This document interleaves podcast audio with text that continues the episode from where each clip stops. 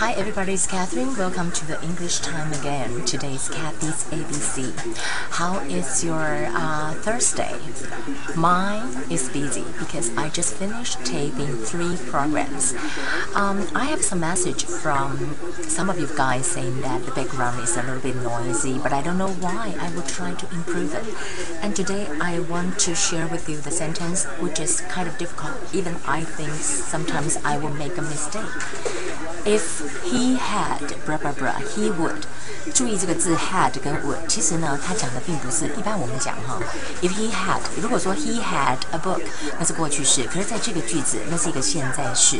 可是你说为什么用 had 是现在式？因为这是一个假设语句。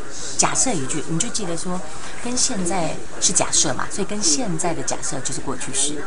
好，那如果说跟过去的假设，好，那又要更进一步了，就是变成是 PP 啊，就要变成过去完成式啊，那个更复杂。So I want to talk about that today. We just learned this. Okay, if he had the money, he would buy a new car. 如果他有钱，他就会买个新车。他就是等于说，if he had the money now, but he doesn't，对不对？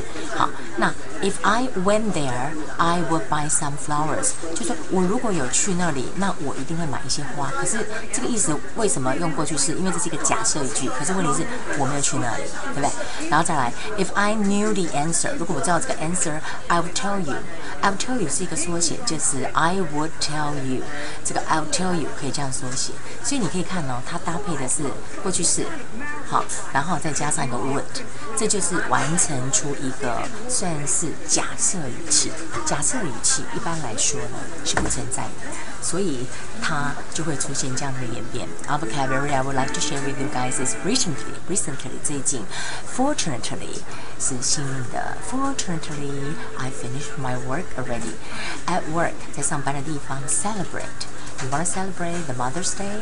Um, the you know it's like uh, the the uh, when when is that? I think it's um, May the eighth, right?